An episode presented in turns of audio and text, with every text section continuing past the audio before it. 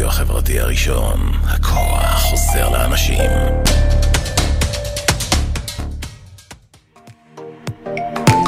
אתם מאזינים לרדיו החברתי הראשון, ועכשיו האנשים להם חיכינו, בהגשת איריס לונדון זולטי, כאן אצלנו ברדיו החברתי הראשון.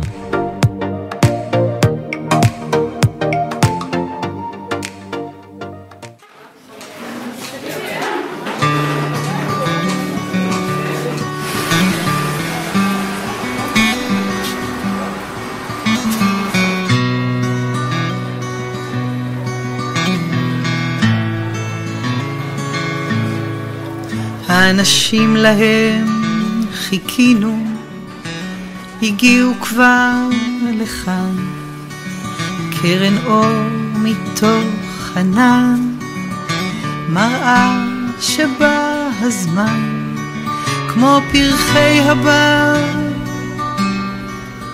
על פני שדות שלפים, יודעים כיצד לשלוח, עם הרוח עוד זרעים, הם לוחשים ערבות ומבקשים קרבה, בנחת מכינים עוד מקום לאהבה, חיבור נבנה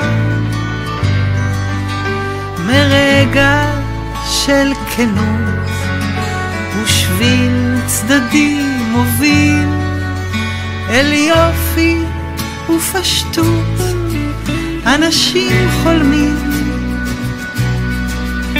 בוראים אפשרויות, מוצאים ביחד דרך וכוח לשנות, כמו גשמים רבים באים נאספים, ברור להם ולנו יקרו דברים טובים. אחר צהריים טובים לכם, יום רביעי, השעה 5, ואנחנו ברדיו החברתי הראשון, בתוכנית האנשים להם חיכינו. זו תוכנית שמפגישה אתכם מדי שבוע עם אנשים שעושים טוב למען החברה, בישראל ובעולם. והיום נמצא איתי המתוק והמשגע הזה, עומר יהלום, שהגיע לכאן מירושלים, דרך חיפה, נכון? חיפה זה המקורות של שנינו, ואני נורא נורא נורא שמחה שבאת, ותספר לנו על הרבה דברים שאתה עושה בשדה החברתי, אבל בעיקר על עמותה שנקראת וייז, שאתה המנכ"ל שלה. נכון. ואני ממש מחכה לשמוע, זה נשמע לי מרתק. אז קודם כל תספר ככה למי שלא מכיר, וגם לי קצת ככה עליך, מאיפה הגעת, איפה גדלת. בסדר גמור, אז קודם כל תודה רבה, אני שמח להתארח כאן, אפילו גם קצת מתרגש, פעם ראשונה. אז אני עומר יהלום, אני בן 26, באמת מחיפה במקור, כמו שאמרת, מחנה משותף שלנו. ובשנה וחצי האחרונות אני גר בירושלים, אני סטודנט באוניברסיטה העברית בשנה שנייה, אני לומד מדעי המדינה בשילוב עם לימודי האסלאם והמזרח התיכון. וואו. כן, אני אוהב לא תארים של לחץ, אלא תארים של ללמוד ועניין, ובאמת שיכולים לקדם יותר באפיקים החברתיים, מאשר רק בעסקים. וזהו, מעבר לזה, אז באמת אני עובד בעמותת וייז, כמו שציינת, ואני מתנדב בעוד כמה מקומות שנדבר עליהם בהמשך. אני בזוגיות מעל שנה, בערך מאז שהגענו לירושלים, זה הדבר הכי טוב שיצא משם. כן. כן, וזהו, יש לי שני אחים קטנים. אמא עידן, אבא אורי. אבא אורי. וזהו, שכנראה לזכותם יש הרבה מהחינוך והערכים והדברים שמובילים אותי. היית באיזה תנועת נוער? כאילו, מאיפה זה מגיע? הייתי כילד ממש צעיר בצופים, אחרי זה הייתי במשאצים, תנועת נוער שהיא בתוך בית הספר, אז כן יצא לי לגעת בהדרכה, גם מחנה קיץ בארצות הברית, גם אפילו בנוער לתת, הייתי שנה שעברה, עשיתי שם מלגה, יש להם תנועת נוער משלהם, יותר קטנה אבל איכותית, וזהו, אני חושב שבאיזשהו מקום, אולי בטיול בדרום אמריקה שהיה אז... מה אספר? טסתי אחרי שנה בתל אביב, לאחר השחרור, ששם יותר הייתי... איפה היית בצבא? סתם, אני מנסה לקשור את כל הנקודות. צבאתי בחיל אוויר, התחלתי ביחידה מסוימת, ועברתי ליחידה אחרת אחר כך. רציתי לעשות שירות באמת משמעותי, חלק הסתדר, חלק פחות. ואחרי זה גרתי בתל אביב, עבדתי יחסית בצורה טובה, התקדמתי, אבל באמת במגזר פרטי, ולא ידעתי מה הסיפוק ומה ממלא אותי. ואיפשהו בטיסה כנראה, כשאתה יותר רגוע, לא לחוץ, טיילתי מעל חצי שנה, אז מין משך אותי. פתאום זה התיישב. כן, לחזור ולהתחיל לחפש דברים שבוערים מבפנים, ושאני לא יכול להתעלם מהם. וזהו, וככה בעצם הגעתי לירושלים. ולעולמות החברתיים. ולעולמות החברתיים, שכן, שזאת הדרך מבחינתי, הדלת כניסה הראשית להגיע אליהם. מקסים. אז בוא נדבר על ווייז. בוא נדבר על ווייז. אז קודם כל, ווייז היא באמת ארגון שקיים כבר, היא עמותה רשומה, אבל ארגון שקיים מעל עשור, שבעצם פועל במטרה להנגיש ידע לציבור הרחב, תוך שינוי תרבות חיי הלילה, בזמנו זה מה שרצו לעשות. הקונספט הזה של בעצם הרצאה על הבר, היום זה מאוד מאוד מוכר, הרבה מאוד אנשים עושים את זה. מה הרעיון שמאחורי זה? אז הרעיון, קודם כל להנגיש ידע, אני חושב שזה משהו שהרבה מאוד אנשים מסכימים, בעצם זה הכרחי, ויש הרבה דרכים, אם זה אקדמיה, אם זה בית ספר, אם זה תוך כדי עבודה. אם זה יוטיוב, אם זה נטפליקס. הרצאות TED וסדרות טלוויזיה ודוקומנטרי, ובעצם כנסים והרצאות מאוד מאוד גדולים, הרצאות מאוד גדולות זה גם דרך, אבל זה מאוד פורמלי, זה מאוד המוני, ובהרצאה על הבר יש בעצם את ה... זה גג מהאנשים. משהו בין אמצעי, לא אמצעי הזה. כן, וזה בין המרצה הדובר לבין הקהל, ואחרי זה אפשר לשאול שאלות ותוך כדי, וזה יותר אינטימי ויוצר קרבה. וחוץ מזה שבאמת הקונספט של לשבת, לשתות כוס בירה, זה יותר מגניב וייחודי מהרבה מאוד דברים אחרים שעושים. ובעצם ככה העמותה התחילה לפני עשור, עם הרבה חבר'ה, חלק מהם מערות בליסה, גיא קצוביץ', בוגרי 8200 ועוד אחרים. שבעצם הקימו את המיזם בהתנדבות מלאה, ולאט לאט הוא צבר תאוצה, ועד לפני הקורונה העמותה פעלה במעל 10 ערים שונות בכל רחבי הארץ. וואו. כן, עם 40-50 מתנדבים בו זמנית, 20 הרצאות בממוצע כל חודש, ממש ממש קהל רחב שהכיר את העמותה ואת מה שהיא עושה. היום אני חושב שבאמת הקונספט מאוד מאוד... התפשט בחברה, נקרא לזה ככה, והרבה אנשים עושים את זה. זה כבר מוכר. זה מוכר, זה כבר לא ייחודי מאוד רק לעמותה. בקורונה, מן הסתם, קצת היה איזושהי רגרסיה וצעד אחורה. ברור. והיום אנחנו עדיין עובדים ב4 ערים מרכזיות. איפה? בבאר שבע, ירושלים, תל אביב וחיפה. משתדלים גם קצת לצאת מזה, גם לפריפריה וגם לערים אחרות. זה קצת קשה לעמותה ומבחינת כוח אדם ומתנדבים. אבל זאת בעצם... אז מה זה אומר? כאילו, איך אתם פונים למרצים, אתם פונים לברים, איך זה עובד? אז באמת יש לנו מתנדבים מקסימים בעמותה, שכל אחד מהם מפיק ומארגן את ההרצאה בעצמו, מלחשוב על התוכן של ההרצאה שמעניינת אותו. המרצים עצמם מפיקים את זה. לא, יש מתנדבים לעמותה, המרצים גם באים בהתנדבות, אבל אם היום אני מתנדב, מעניין אותי תחום מסוים. הבנתי, מתנדבים מביאים את התוכן שמעניין אותם. ואז מחפשים מרצים, פונים אליהם, תלוי הסניף, אנחנו קוראים לזה איפה שהמתנדב גר, אז גם אנחנו הולכים לברים, מגיעים ומסכמים איתם, רואים שיש להם מצגת, מקרן, מיקרופון. אז אוקיי, זה כולל מצגת. כן, יש מרצים שצריכים, ואז באמת השאיפה היא לעשות את זה בימי אמצע השבוע, לא בסופש, בשעות לפני העומס, כדי שגם הבר ירוויח עוד קהל, גם הקהל ייכנס בחינם ובשעה סבירה בערב, והמרצים גם, חשוב להגיד, באים בהתנדבות, ומין ווין-ווין סיטואשן כזה לכולם, והמתנדבים גם מאוד... מתנסים בהפקה וארגון ויצירת קשר. ושיווק. ושיווק וכל הגורמים האלה, וכמובן שפועלים בכל הרשתות, אז גם בעולמות האלה נוגעים ומתנסים. וזהו, זה פחות או יותר... תן לי דוגמה להרצאות מלהיבות במיוחד שהיו. אז אני באמת בתפקיד בחודשים האחרונים, ככה ניסינו לעבור את הקורונה, למרות הגל החמישי, אז תמיד דון אנוף. אז היה לנו שיתוף פעולה עם רשות החדשנות, שגם משרד ממשלתי, שבעצם בא ואמר, יש פה עמותה, אנחנו רוצים ביחד איתה, ולא עם גוף אולי למטרות רווח, לבוא ולנסות להגיע לקהל, ודרכם אפשר גם להגיע למרצים ואנשים יותר בכירים בתעשייה, אז היה לנו הרבה מאוד הרצאות מנובמבר עד תחילת ינואר, בעצם עד הגל, ואפילו יש עוד 2 הרצאות במרץ, שהם יהיו אגב בבאר שבע וקריית שמונה, אחרי שהרוב היו... אוקיי, בנושא חדשנות. בנושא חדשנות, ניקח חדשנות על הבר.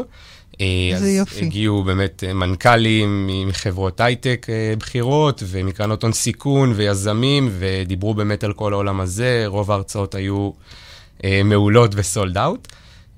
אז זה שיתוף פעולה אחד שיצא לי לקחת בו חלק ממש לא מזמן, ועדיין מתרחש. ומשהו נוסף שאנחנו עושים, האמת ממש בתחילת מרץ, זה בשיתוף פעולה עם The Founders וחשבונית ירוקה. אחד העובדים בעמותה גלעד מוביל את זה ביחד עם אנה ליפניק לוי, ובעצם עושים שבוע שלם שקשור ליום האישה, ובעצם וואו.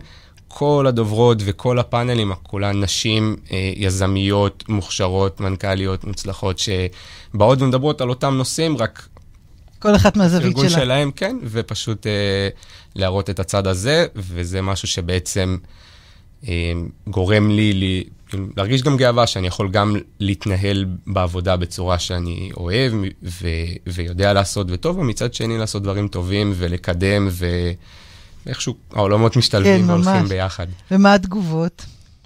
אז האמת שלגבי רשות החדשנות היו תגובות מעולות, ואפילו אנחנו נגיד לך שהרבה מאוד בכירים רק פונים לרשות החדשנות ואלינו שהם רוצים להשתתף. הם רוצים עוד. והקהל רק מתי תגיעו ומתי תלכו ואם תקליטו אגב, גם אנחנו מקליטים לפעמים את ההרצאות לפודקאסט, אז לגיא, אחד מהמייסדים של העמותה, יש פודקאסט שנקרא עוד פודקאסט לסטארט-אפים, אז הוא מעלה אותם לשם. עוד פודקאסט לסטארט-אפים. נכון, אז אם מישהו מעוניין להיכנס, ולשמוע את ההרצאות, איזה יופי.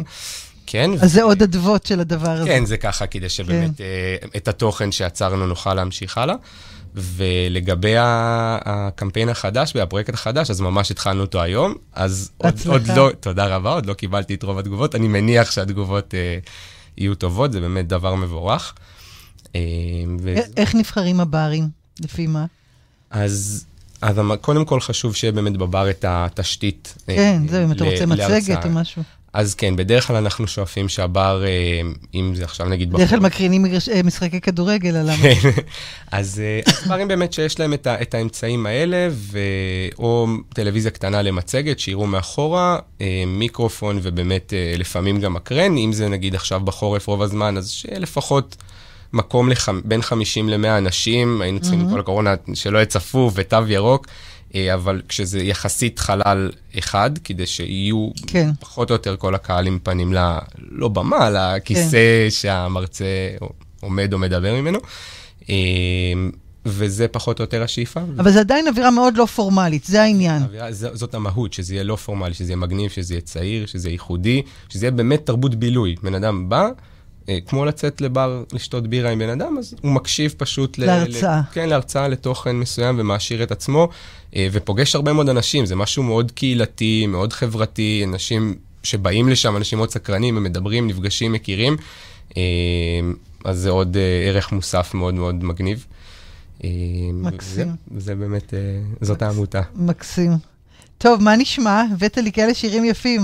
עם מה בא לך להתחיל? נראה לי אירני שיר שאני מאוד מתחבר אליו. למה? כי א', אני מאוד מאוד אוהב את ויתרמני ורביד פלוטניק, והשילוב פעולה ביניהם מאוד מעניין, והמילים של השיר מדהימות, מאוד אובייקטיביות, הן מאוד מסתכלות לא ממקום אישי על העולם, אז אני ככה מתחבר לזה. הרייני? כן, אירני. אירני? אירני. חשבתי שזה הרייני, לא. אני בא, לפי השיר זה אירני, אבל יכול להיות שאני... לא, אתה כנראה צודק. אז רביד פלוטניק ואביתר בנאי. בואו נשמע. אירני מקבל על עצמי לאהוב, לאהוב עם כל השנאה שבתוכי לאהוב, לאהוב לא כל העולם אשם בבעיות שלי בהפסדים ובספקות שלי ואיפה כל המעשים והמידות שלי הרי אני מקבל על עצמי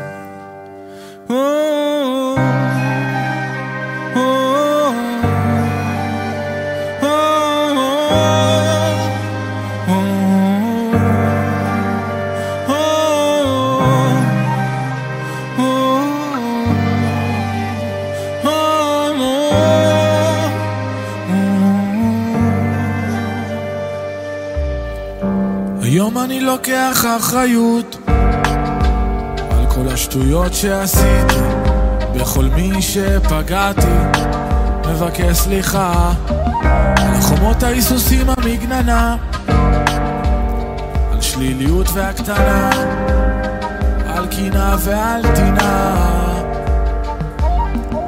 קבל על עצמי להבין שאני פזיז ועצבני, ולקבל את ההשלכות של הטעויות שלי, עם כל הכעסים בלב על כל הסובבים אותי. הציפייה הזאת שינהגו יחשבו כמוני.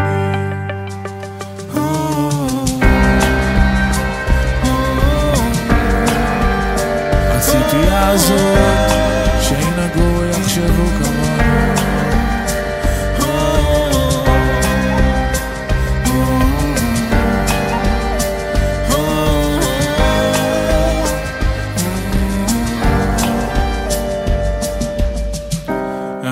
מקבל על עצמי לאהוב אהבה שאינה תלויה בדבר, לחיות בשלום עם מי שאני, וסוף סוף להניח לעבר. מקבל על עצמי להניח לזו שאהבתי, לחיות את החיים שלה בשקט ולאחל לה רק טוב, גם לה מגיע לאהוב, גם לה מגיע לאהוב.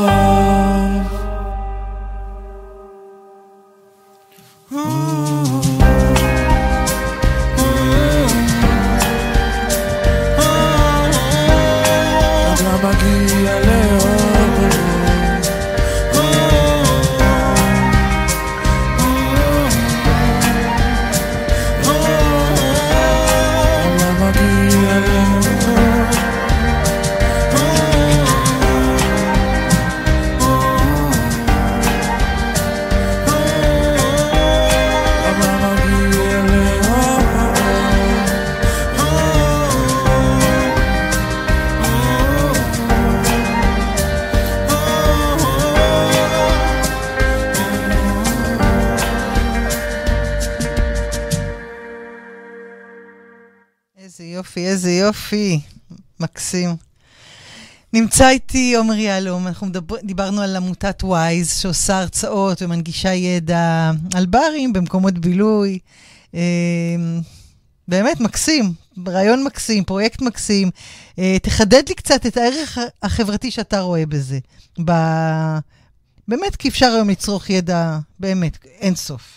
אין סוף לפלטפורמות ולתוכן ולפודקאסטים ולהרצאות ולסרטונים.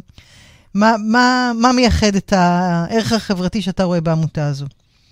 אז קודם כל אני חושב שיש באמת הרבה דרכים לצרוך ידע, אבל לא לכל בן אדם, כל דרך מתאימה. אומרים את זה הרבה על בתי הספר, על המסגרות החינוכיות, על אקדמיה בכלל היום, שזה נושא מאוד כן או לא. כן. אז יכול להיות שיש הרבה מאוד אנשים שזו דרך שהכי מסתדרת להם לבוא, ובאמת לראות פיזית בן אדם, ובלייב, לצאת מהבית, לפגוש. ולא לשבת באיזה אולם הרצאות, אלא ממש ככה בבר. גם לשבת בבר, לשים את הטלפון בצד, שזה מסיח את הדעת הרבה פעמים, להתרכז, לבוא עם עוד בן אדם שהם אוהבים לשבת איתו, לשאול תוך כדי, לשאול אחרי, לשתות משהו. לשתות משהו, שזה תמיד חשוב, זה ככה. כל החוויה, בסוף אתה זוכר אותה כחוויה טובה, למדתי ככה וככה כשהייתי בבר, ולא באיזה שיעור כזה או אחר או הרצאה, זה יותר זוכרים את זה, כי זה גם חווייתי בעצם, ולא רק העשרה נטו. ואז מעבר לצריכת ידע, שבעצם יש הרבה מאוד הרצאות לא הכל יש כלים פרקטיים, אבל שבאמת פותחות דלתות ופותחות כיוון מחשבה חדש. השראה, בטוח. הרבה מאוד, אם זה לקריירה, אם זה לתחומי עניין, אם זה לתחביבים, אם זה באמת ידע כללי, ואם זה כל בן אדם יכול לקחת הביתה ולעזור לעצמו ולסביבה, וגם ברמה החברתית, באמת, גם המתנדבים שמגיעים אלינו הרבה פעמים זה ממקום מאוד חברתי, שזה כיף לעשות דבר כזה, להקים הרצאה, להסתכל, להריח, להגיד, הנה, יש פה 80, 90, 100 אנשים שהגיעו למשהו שאני עשיתי, ואז אותם האנשים באמת מדברים וגם מתחברים. אני חושב שיש סיפור על העמותה, אמנם לפני כמה שנים לפני שהגעתי, סליחה, על באמת זוג שלדעתי הכיר באחת ההרצאות. אני מקווה שאני לא ככה עושה פייק ניוז, אבל אני כמעט בטוח שמישהו יתרס, שיתרס. נחמד. ובעיקר זה גם מאוד מאוד נוח לעשות את כל הנטוורקינג, המילה עכשיו שמאוד נחשבת, ולהגיע לרעיונות עבודה, ובאמת הרבה מאוד אנשים מסיפורים שהביאו את המרצה הזה, ואז הוא שלח לרעיון עבודה. זה פותח.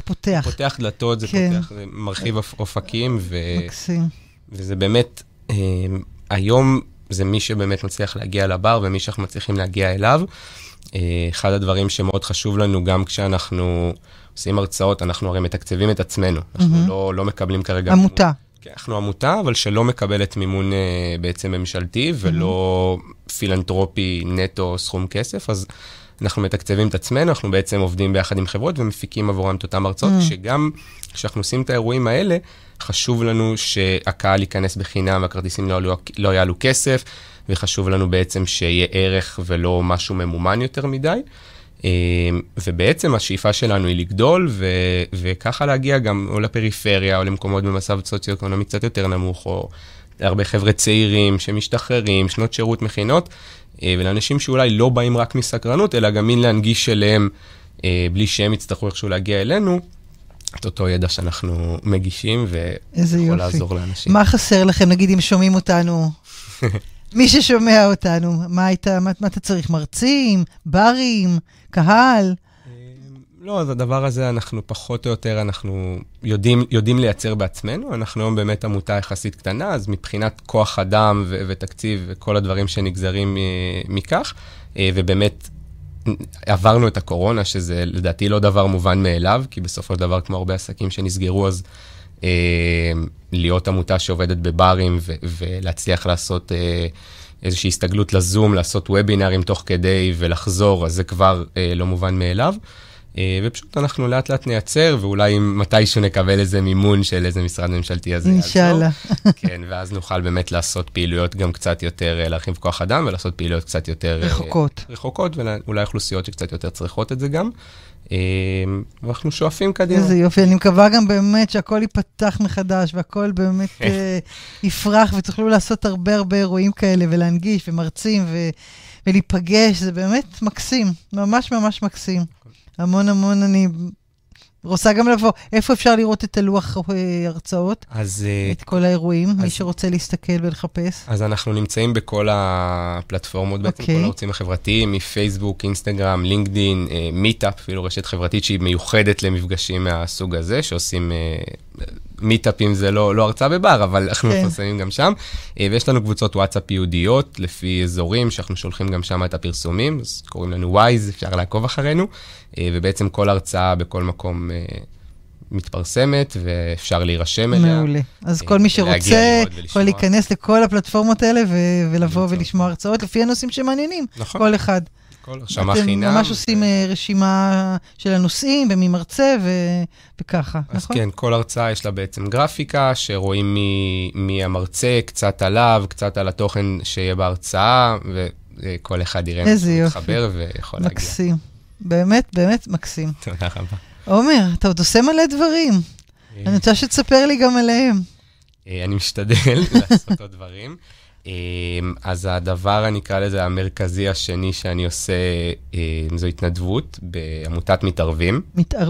מתערבים, שהיא בעצם יש לה סיפור יזמי ומעניין משל עצמה. בעצם שני חבר'ה שיסדו אותה, אביאל דן וצור גולדין. גברים, חשוב, והם בעצם... התחילו מ... אביאל דן וצור גולדין. אביאל וצור גולדין. דן, הבנתי. ובעצם הם חברים מאוד טובים, הם התחילו מתוכנית של קרן רוטשילד, יש להם שם הרבה פרויקטים של יזם. שגרירי רוטשילד. שגרירי רוטשילד באמת, וזה היה עוד באותה תקופה ב-2017 של המיטו, והם נחשפו לתופעה הזאת בעצם שנקראת אפקט הצופה מהצד, זו תופעה חברתית פסיכולוגית. יש הרבה פרסומות על זה בטלוויזיה, זה שלכם? לא, כנראה שהפרסומות לא תמיד שלנו, אבל... בעצם אנחנו מדברים פה על הטרדות מיניות בעבודה, או במקומות עבודה? אז כן, אנחנו מדברים על צמצום ומניעה של הטרדות מיניות, אבל... בכך לשים דגש על האפקט של הצופה מהצד. כלומר, כנראה רוב ההטרדות קורות במקומות ציבוריים, במיוחד כשאנחנו מדברים על תחום אפור, על יחסי מרות, על דברים שאנחנו לא בטוחים מתי מישהו החמיא או הזמין לצאת וזה עבר את גבול הטעם הטוב, ובעצם מדברים על כך שהרבה אנשים אדישים, פשוט הציבור עכשיו, זה לעורר מודעות אצל אדם, זה לא יכול לגעת, כרגע אנחנו נוגעים באמת בהטרדות מיניות, אבל זה על כל דבר. אדישים או לא רוצים להתערב? אז קודם כל, אם אנחנו רוצים להיות אופטימיים, אז כנראה קודם כל אנחנו רוצים להגיד שאנשים אדישים ולנסות לעורר את המודעות, וגם מי שלא רוצה להתערב, אז כנראה לרוב זה כי הוא לא ידע למה, או יקפה, או משהו כזה. או לא ידע איך. או לא יודע איך, ובעצם מה שאנחנו עושים זה לתת את הכלים האלה. ובניגוד להרבה הרצאות או כנסים שיש בתחום, שזה בעצם מין, דיברנו על מרצים, יכולים לבוא עם מצגת, להראות מספרים ולדבר ולדבר ולדבר, בעצם מה שקורה בעמותה זאת סדנה, לרוב בין 20 או 30 משתתפים גג, היא צריכה להיות אינטימית, לא הצגה של 100-200 אנשים באולם גדול, ובעצם יש לנו שני שחקנים ומנחה, שעושים משחק בלייב, זה מאוד חדשני בעצמו, סימולציה של דווקא הדברים הקטנים האלה, פתאום משהו שבן אדם יכול להגיד, זה קרה אתמול לידי, ראיתי את זה, ולגרום לך לאיזה צביטה כשאתה יושב ומסתכל, ואז סצנה ראשונה בעצם, כולם רגע מסתכלים, מרותקים על השחקן והשחקנית לרוב שמייצרים, כשמשחקים את הסצנה, וסצנה שנייה, אנחנו אומרים להם, אנחנו אומר, אם מישהו מזהה משהו עכשיו שלדעתו חריג, שיעמוד כרגע, או שירים כזה רמזור, ירוק, אדום צהוב, ומשהו תחום אפור, או לא הטרדה, כן הטרדה, ואז בסוף, בעוד סצנה שמשחקים, אנחנו מבקשים מהם באמת להתערב, כאילו בלייב עכשיו לעצור את הסיטואציה. ואז אפשר לראות בעצם את המין תזוזה הזאת, חוסר נוחות של אנשים, את הקושי שלא יודעים מתי להיכנס, אם זה כן נכון, אם לא נכון, אם זה בתוך העבודה, וזה הבוס שלי, אז מה אני עושה, ואיפה אני נכנס. ואז אנחנו מדברים באמת על הבעייתיות, ועל העדינות שיש פה, ובאמת איך אפשר לא רק להגיד ישר זה הטרדה, אלא כרגע למנוע את הסיטואציה. אחרי זה יש דרכים לטפל, אבל קודם כל למנוע. לעצור אותה. לעצור, ברמה, פשוט להיכנס לשיח, להתחיל לדבר, לזהות את המצוקה שיש לגבר או האישה המוטרדים, ולעשות משהו, או לקרוא לבן אדם אחר, אם אתה לא מרגיש בנוח, זה שום דבר, אף אחד לא צריך להיות פה גיבור. המטרה היא פשוט לעורר מודעות, ושאנשים ישימו לב מה קורה סביבם, אז זה בעיקר עכשיו על הטרדות מיניות, אבל זה כמובן על כל דבר שקורה לנו בחברה, בעיקר דברים גם של אלימות, אבל וזהו, וזה יכול להיות אצל ילדים ובני נוער, וזה יכול להיות אצל מבוגרים, ובמקומות עבודה, ובכל מקום. אז זאת בעצם, זו הם מתערבים. אז אתה מנחה את הדבר? אז אני לא מנחה, אני בעצם, אני סוג של רכז בין הלקוחות שמזמינים. מי מגיע לסדנות האלה? אז באמת, מהבחינה הזאת, השאיפה שלנו להפיץ את המסר כמה שיותר. אבל זה מיועד לבתי ספר, למקומות עבודה? לא, אז כרגע זה בעיקר למקומות עבודה, או הרבה, דווקא בגלל שרובנו בעמותה מגיעים מעולמות חברתיים, אז אם זה מכינות, שנות שירות, כל מיני דרך רוטשילד שמגיעים, אז באמת עשינו סדנאות למכינות, עשינו בחברות, מחברות גדולות לחברות קטנות, והשאיפה היא להגיע כאילו כמה שיותר כמובן, ובעצם מזמינים את הסדנה, אני אישית מתאם בין הלקוח לצרכים, לצוות שמגיע, ביחד עם אחד מהחבר'ה של ההדרכה, ועוברים על התכנים, והיום אנחנו גם פה, אני בקשר מאוד קרוב עם אביאל וצור, ואנחנו רוצים לראות איך אנחנו, כי כולנו, שלושתנו, לא רק שלושתנו, יש עוד הרבה מאוד, 20-30 חבר'ה בעמותה, שחקנים, שחקניות, מנחים, אנשים מהפיתוח, אנשים מהשיווק, כאילו יש אתר כבר כמה שנים שרץ, אז באמת אנחנו רוצים להתקדם ולצמוח קצת יותר, ומטרה פה כמובן זה להפיץ את המסר, כולנו בהתנדבות. וואו, גם השחקנים. השחקנים מקבלים תשלום, אבל כמובן סמלי, וזה גם הם באים באמצע חזרות או דברים אחרים שיש להם, אבל באמת כי הם בוגרי בית ספר למשחק. המטרה היא כמובן שכן, גם פה יהיו אנשים בשכר שקדמו את העמותה, ושנוכל לשלם יותר טוב למי שמגיע לו. כמובן זה לא למטרות רווח, נטו לגדילה, ופשוט להפיץ את המסר כמה שיותר. ממש, זה לזרוע זרעים במודעות. זה הדבר. ובעיקר על המנע. שימו לב. על המנע דווקא. על העצירה או על ממש המנע? על העצירה, על קודם כל אפשר לדבר הרבה אחרי זה על עונשים, ועל מה יקרה למי שעשה, וכנראה הבן אדם התוקף, זה משהו חינוך מהבית, שלא מתיימרים להיות אנשי חינוך, ולא באים, ובזה אנחנו לא באים לגעת. אנחנו באים להתמקד בעובדה שרוב ההטרדות קורות במגזר הציבורי, במרחב הציבורי, ואיך אנשים, גם האדם הפרטי, לא משנה מי הוא, מה הוא ומה היכולות שלו, יכול לעשות פעולה כלשהי, אם זה לקרוא לעזרה, אם זה לבוא עם בן אדם, לדבר, לספר, להתקשר.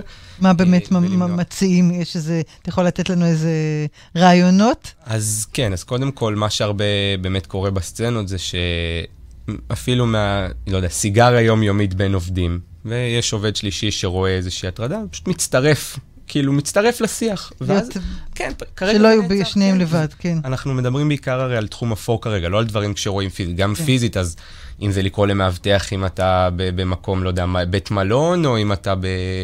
לא יודע, במועדון, אז למישהו אחראי, לברמן, יש עכשיו הרבה סיפורים על שגם בברים אנשים התחילו להיות יותר, ומועדונים להיות יותר מודעים.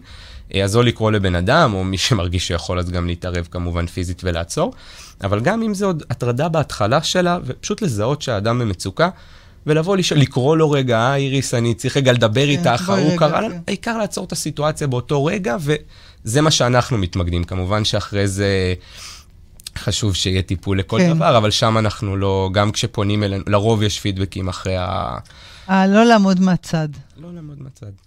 זה the bystander, זה באנגלית, זה האפקט, ואנחנו מתערבים, מטרה להתערב כמובן, ולמנוע. וגם איך להתערב. ואיך להתערב, גם בלי שלסכן אף אחד, וגם בלי לגרום הרבה פעמים, זה אפשר לגרום למבוכה, כי אתה לא בטוח אם משהו ככה או לא. אז איך לעשות את זה בצורה עדינה, שאף אחד לא יצא מובך, לנסות להחליק את הסיטואציה, אבל פשוט להשריש את זה לציבור ולחברה הישראלית, לכל אחד לעצמו, כשהוא רואה וכשזה מתרחש, זה גם משהו שמאוד... עמותת מתערבים. מתערבים, נכון. לא שמעתי, מדהים. אז אנחנו מקווים שזה יגדל ויתפשט. שזה יגדל ושכולם ישמעו עלינו. שכולם ישמעו, מדהים. מה נשמע אנחנו? אנחנו בסדר גמור. לא, כן, נשמע בשירים. מה נשמע? אפשר את נרקיס לדעתי, את צדות. אתה רוצה להגיד על זה? אני פשוט נשמע. כן, פשוט נשמע, לא יודע, אין לי סיבה למה אני מתחבר לשירים, פשוט מה שאני מרגיש. שדות של נרקיס.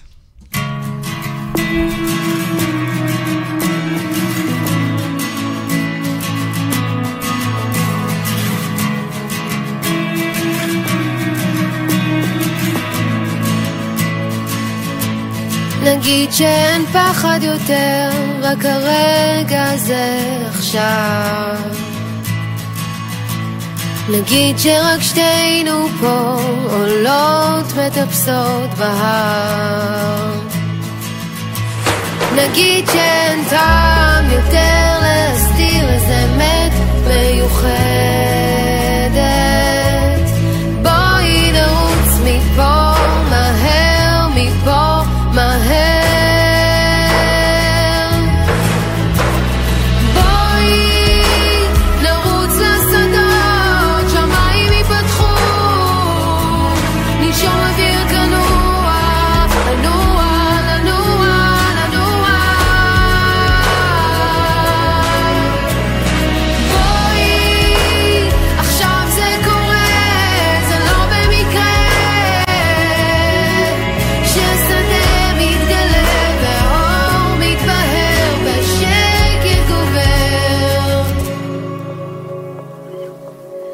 נגיד שהעולם מתגלה עלינו עכשיו,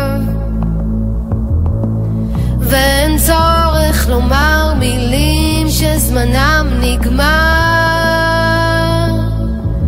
נגיד שהסכמת לוותר על חומות וגדלים בשמיים. בואי נרוץ מפה, מהר מפה, מהר.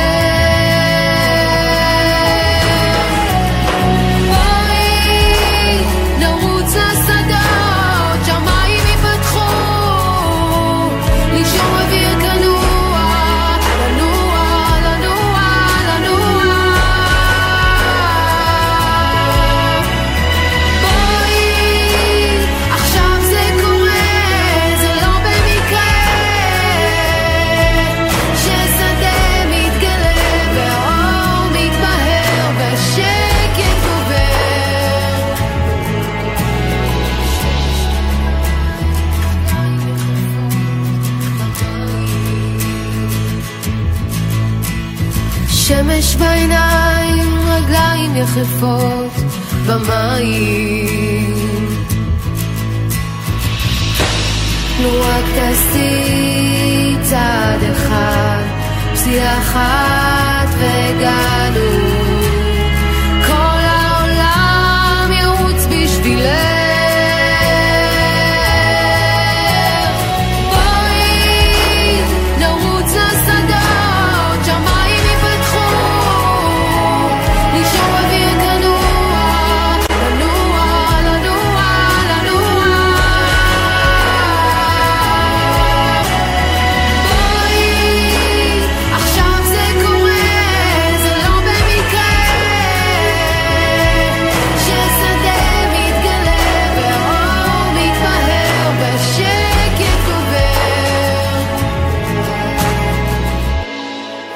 שאין פחד יותר, רק הרגע הזה עכשיו.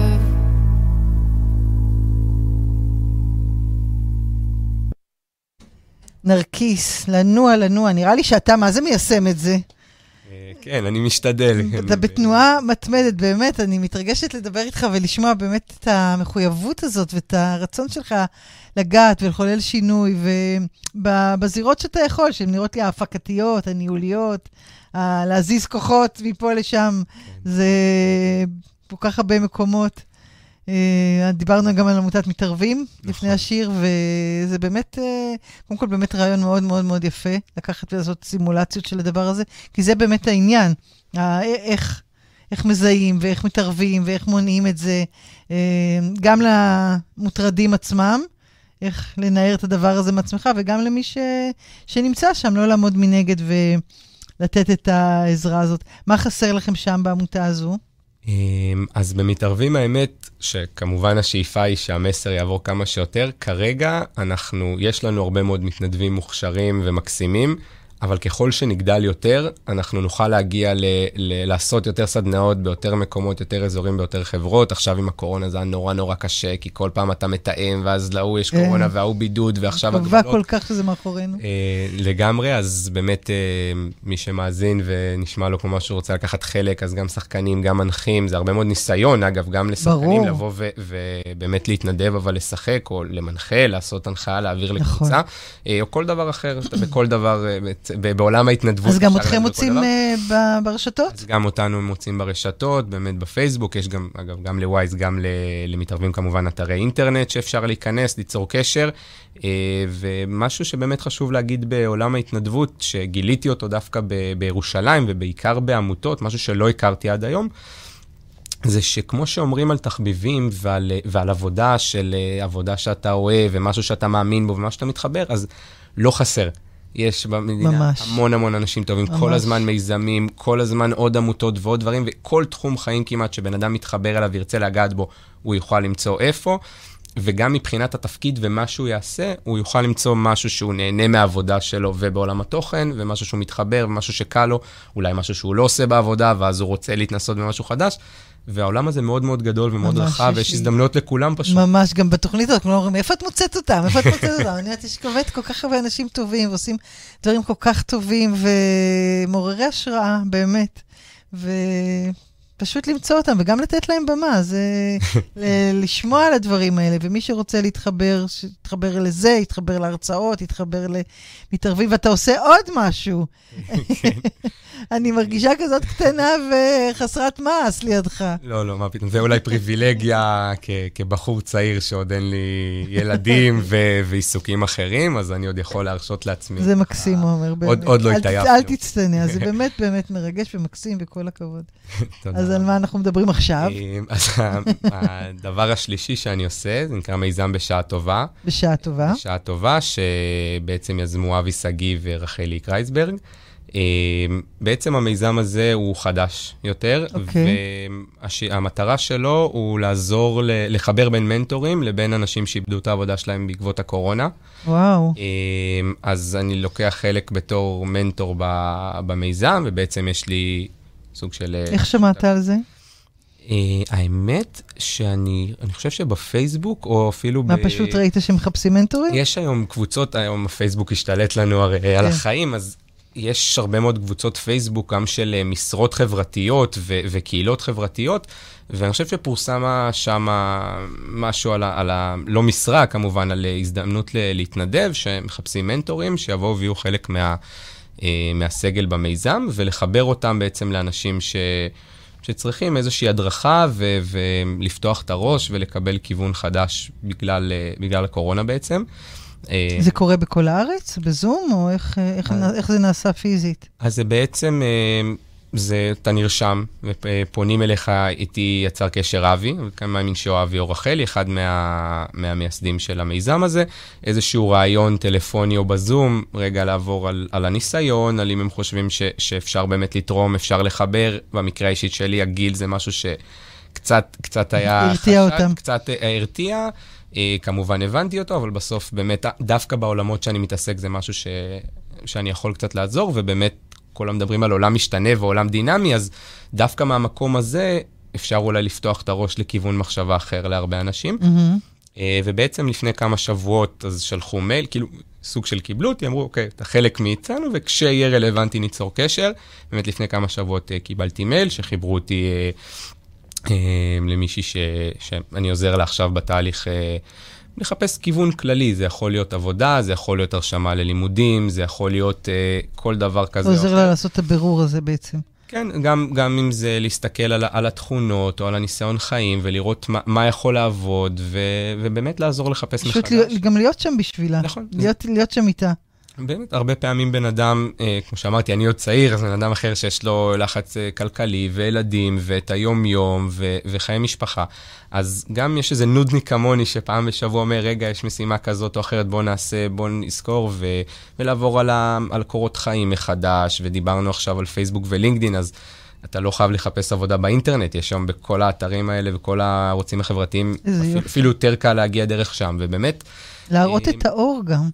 כאילו להחזיק את האור, שזה בסדר, זה יסתדר, אני פה, אני איתך, ואנחנו נמצא ביחד. לגמרי. את לא לבד, משהו כזה, נכון? זה ממש, זה ליווי אישי, כאילו טלפונים, וואטסאפ, זום, אפשר לעשות גם הכנה לרעיונות עבודה, ובאמת מעבר על כל הדברים האלה שיכולים לשפר את הסיכויים, ולפתוח דלתות, וגם לי יש קצת מהעולמות שאני מתעסק קצת קשרים, אז גם אם אני פתאום יכול בקשר ישיר לנסות להגיע למשרה, אז באמת זה עוד דבר שאני עושה, שזה בניגוד לעולמות האחרים שאני נוגע בהם, פה זה הרבה יותר אישי. כן, נכון. שם אתה מנהל, ופה אתה אין זון על הדברים. מהאזור הנוחות, כן. אבל מעניין אותי באמת, איך קורה שאתה מסתכל בפייסבוק, רואה את הזה ושולח, ואומר אני רוצה. לא מספיק שאני עושה בווייז, ולא מספיק שאני מתערבים, אני רוצה גם את זה. איך קורה הרגע הזה? אז אני חושב ש... אצלך. זהו, אני כמובן אדבר על עצמי. בסופו של דבר, לי יש אני בן אדם מאוד מאוד של שגרה. יש לי שגרה יומיומית, שאני יודע כמה שעות, כל דבר אצלי, אם זה להתאמן, אם זה עם חברים, אם זה לימודים, אם זה עבודה, זה לפי לוז. ואני עושה איזשהו תיאום ציפיות עם עצמי, ואם אני שם לב שיש כמה ימים, כמה שבועות תקופה, שפתאום קצת יותר רגוע לי ויש לי זמן מסוים, אז אני יודע להגיד לעצמי, יש לי איקס שעות בשבוע שהן פנויות, שאפילו קצת במרכאות... זה בעצם ניהול זמן. זה ניהול זמן. שמאפשר לך את הדברים האלה. חד משמעית, צריך להגיד, כאילו זה מאפשר, ואז גם כשאתה יודע כמה זמן יש לך, אני יכול להגיד שאני מגיש להרבה מאוד דברים. גם העבודה לפני שהגעתי, גם במתערבים, מתערבים ספציפית, חיפשתי הרבה מאוד זמן מקום להתנדב בו שקשור להטרדות מיניות, ולא יצא. או שהזמן... חיפשת אבל. חיפשתי המון. זה מאוד חשוב להגיד. כן, חיפשתי. ואז זה מגיע. כן, כמה חודשים, שבאמת, כמו שאת אומרת, זה צריך להסתדר. צריך להסתדר התפקיד שאני אעשה, שאני ארגיש שאני יכול לתרום בו, ושהוא יעניין אותי, שאני לא ארגיש לא מוערך, או שאני לא עושה עבודה טובה או משהו כזה. צריך להיות בכמות זמן שהיא מסתדרת לי באמת עם הלוז. אבל זה באמת בהמשך לנושא הקודם, שאפשר להתנדב בכל מקום, אז יש כל כך הרבה סוגים, ואתה... צריך לחפש את זה, ולרצות את זה. וזה מה שאני רציתי לשאול, מה יש בך שמחפש את זה, שזה נותן לך הרבה... המשמעות שאתה מוצא בזה. אז אני חושב שברגע שיש לי זמן פנוי, ואם אני שם בצד כבר עבודה, שיש לי נקרא לזה גם את העניין הכלכלי, או אפילו להתקדם ברמה האישית, או אז הדבר האחרון זה באמת, כי יש לי גם זמן לתחביבים, כאילו, מוצחק כדורגל, ויש לי חברים, ובת זוג אמרתי, אז אחרי כל הדברים שאתה צריך להיות, שעושים אותך שלם כבן אדם, אם יש לך מקום אליהם, וזה גם חשוב, שיהיה לך את הדברים האלה, ועדיין יש עוד קצת זמן, אז אני חושב שכל בן אדם, כשהוא עוזר לסקנה הזאת לחצות את המעבר חצה, כשהוא נותן שקל לאיזה מישהו ברחוב, הוא תמיד ירגיש טוב. אז אתה בא, ואתה מסתכל, ואתה קורא, ואתה מגיש, ואתה רואה מה מסתדר ומה לא. זה גם בסדר להתחיל ולהפסיק. אתה צריך להבין מה יש מחויבות יותר רצינית, מה פחות. אני יכול להגיד לך שיש דברים של מחויבות יותר ארוכה שלא לקחתי על עצמי, כי לא ידעתי אם אני אעמוד בזה. מה שמתאים לך. כן, ואתה לומד על עצמך לאט לאט, ואתה מתנסה, ואתה מקבל פידבקים הרי בסופו של דבר ממי שאתה מגיש, אם הוא חושב שאתה מתאים ולא מתאים, וזה לא עבודה, אז אתה לא צריך להעלב או לקחת אישית, אלא פשוט להבין, יותר לכוון את עצמך מה נכון ומה מתאים. אז זהו, זה פשוט כאילו משהו אומר לי, לעצמי מרגיע אותי, אוקיי, אתה עושה עבודה טובה, אתה בסדר, כל הזמן בקונפליקט הפנימי עם עבודה או כסף או ערכים, אז כל הזמן לדאוג. איזה הוגה כזאת, שיהיה בה הכל. שחלק מהזמן יהיה לזה. זה באמת, באמת מעורר השראה, ואני מקווה שהרבה אנשים ישמעו את התוכנית הזאת, ופשוט יאמצו את הדרך הזאת, שאתה מחפש, מסתכל מה מתאים לך, ועושה, וזה פשוט מקסים, עומר. ממש ממש מרגש ווואו. מה נשמע? מה נשמע? נשמע לדעתי את אמיר דדון, כן. כל יום כמו נס. כל יום כמו נס. אמיר דדון זה תמיד. וואו.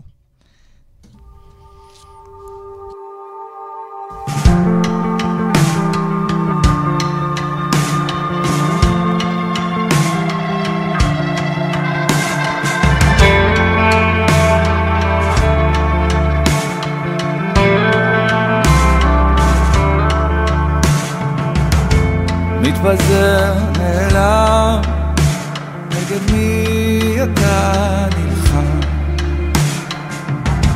כבר בלעת הכל וכלום לא השתנה, כלום לא השתנה. בתוך חיפוש את הסריטה, הייאוש והתקווה, ואין שומר בעולם ואין עוד בית חם, אין עוד בית חם. כל יום כמו נס, שמור להם, מבקש וכל שמסוגל לנשום, שמור להם, שמור קרוב.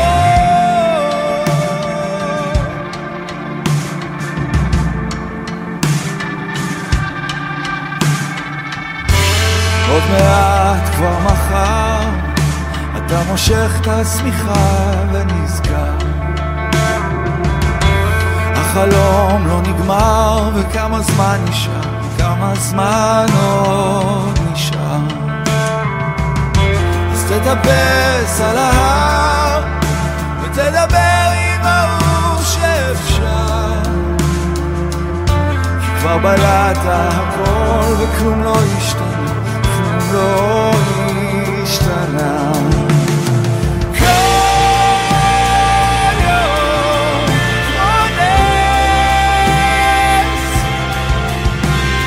שמור להם, מבקש וכל שמסוגל לנשום, בחושך מרדי תהום.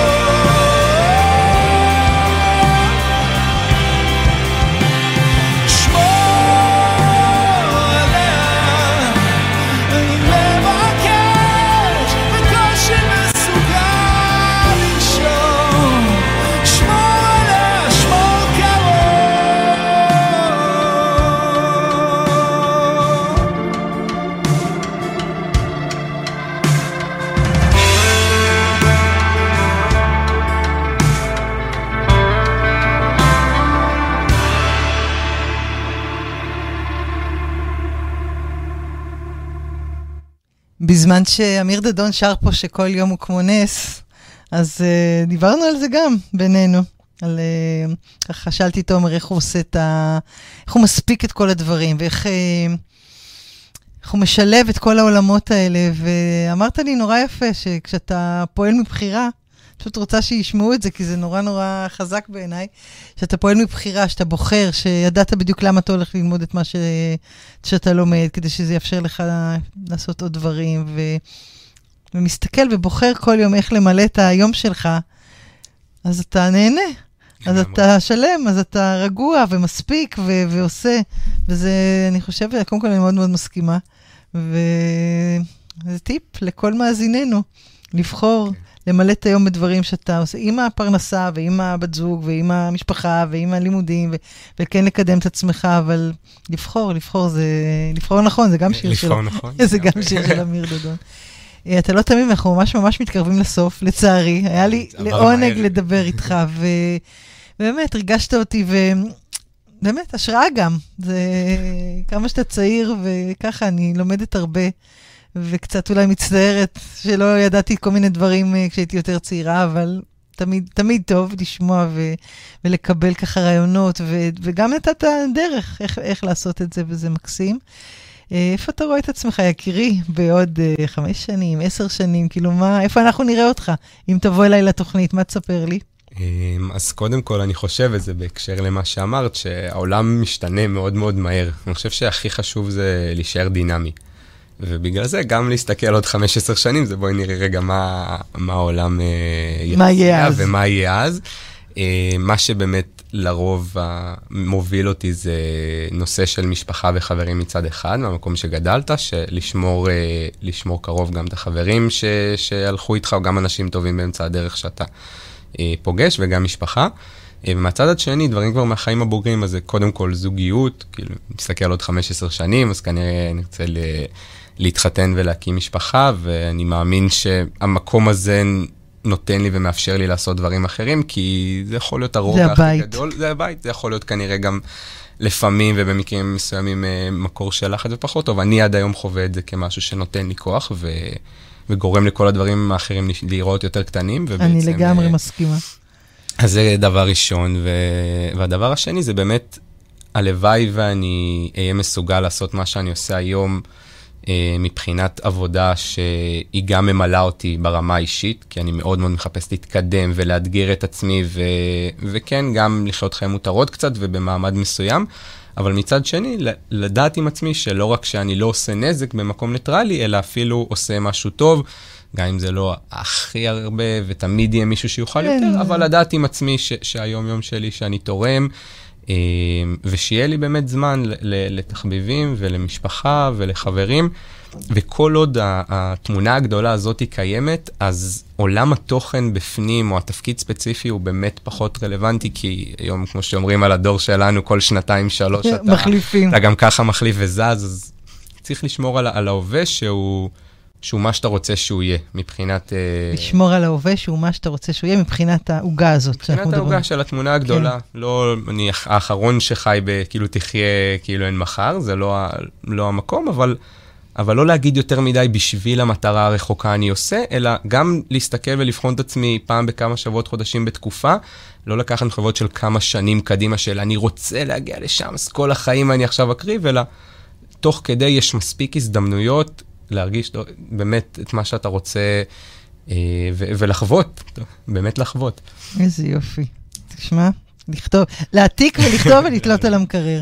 זה ככה אני עושה. אני רוצה להודות לך מאוד מאוד שבאת. באמת למדתי ממך והתרגשתי ממך. ולמדתי גם כל מיני עמותות שאני לא הכרתי עד היום, למרות שחשבתי שאני כבר מכירה הכל. לא, יש מלא וגם דברים שצומחים במצוקת העיתים עכשיו. של הקורונה, ואנשים שאיבדו את הפרנסה שלהם, באמת כל התנועות מיטו. זאת אומרת, זה דברים שקורים, ומקבלים מענים גם מהמגזר השלישי, מהארגונים החברתיים, וזה מקסים. ולאחל לך המון המון הצלחה, אני אעקוב אחרי וייז, ואני אראה לאיזה הרצאות כדאי לי להגיע, ובטח ביום האישה יהיו דברים מקסימים. ואני פה, תבוא כל פעם לספר לי, וככה לשתף אותי בהסתכלות שלך על החיים. זה ממש ממש מרתק ונהדר, ותודה רבה רבה שבאת. תודה לך, אני ממש שמחתי להתארח. איזה כיף. ואתם תהיו איתי גם שבוע הבא, בתוכנית אנשים להם חיכינו, ביום רביעי, בשעה 5, ברדיו החברתי הראשון, ובינתיים תישארו בריאים ותעשו דברים טובים. להתראות, אנחנו מסיימים עם ענת מלמוד ולירון אסיה, מהפיל הכחול, כן? כן, ירן, מהפיל הכחול. אין אמת אחת. אין אמת אחת. ביי.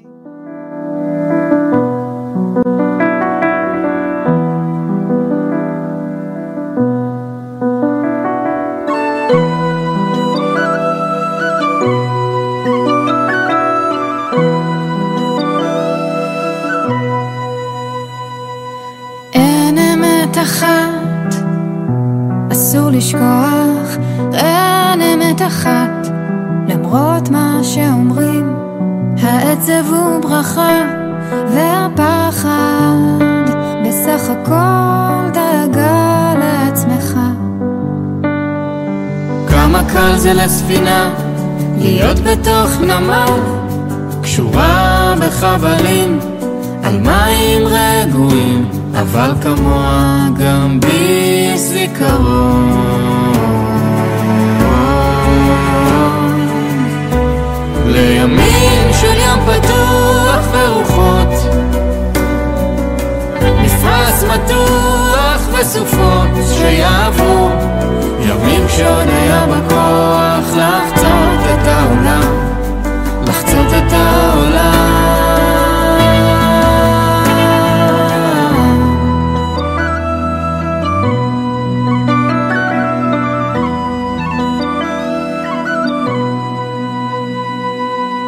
אין דרך אחת, אתה שומע? אין דרך אחת, למרות מה שאומרים.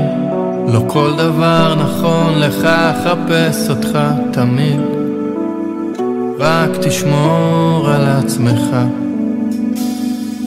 כמה קל להישאר בתוך המעגל, להתעלם מחלומות, ילד שפוחד לשחות, תראו איך הוא קופץ למים עמוקים. לימים של יום פתוח ורוחות, מפרס מתוח וסופות שיעברו, ימים שעוד היה בכוח לחצות את העולם, לחצות את העולם. ימים של ים פתוח ורוחות, מפרס מתוח וסופות שיעברו, ימים שעוד היה מכוח לחצות את העולם.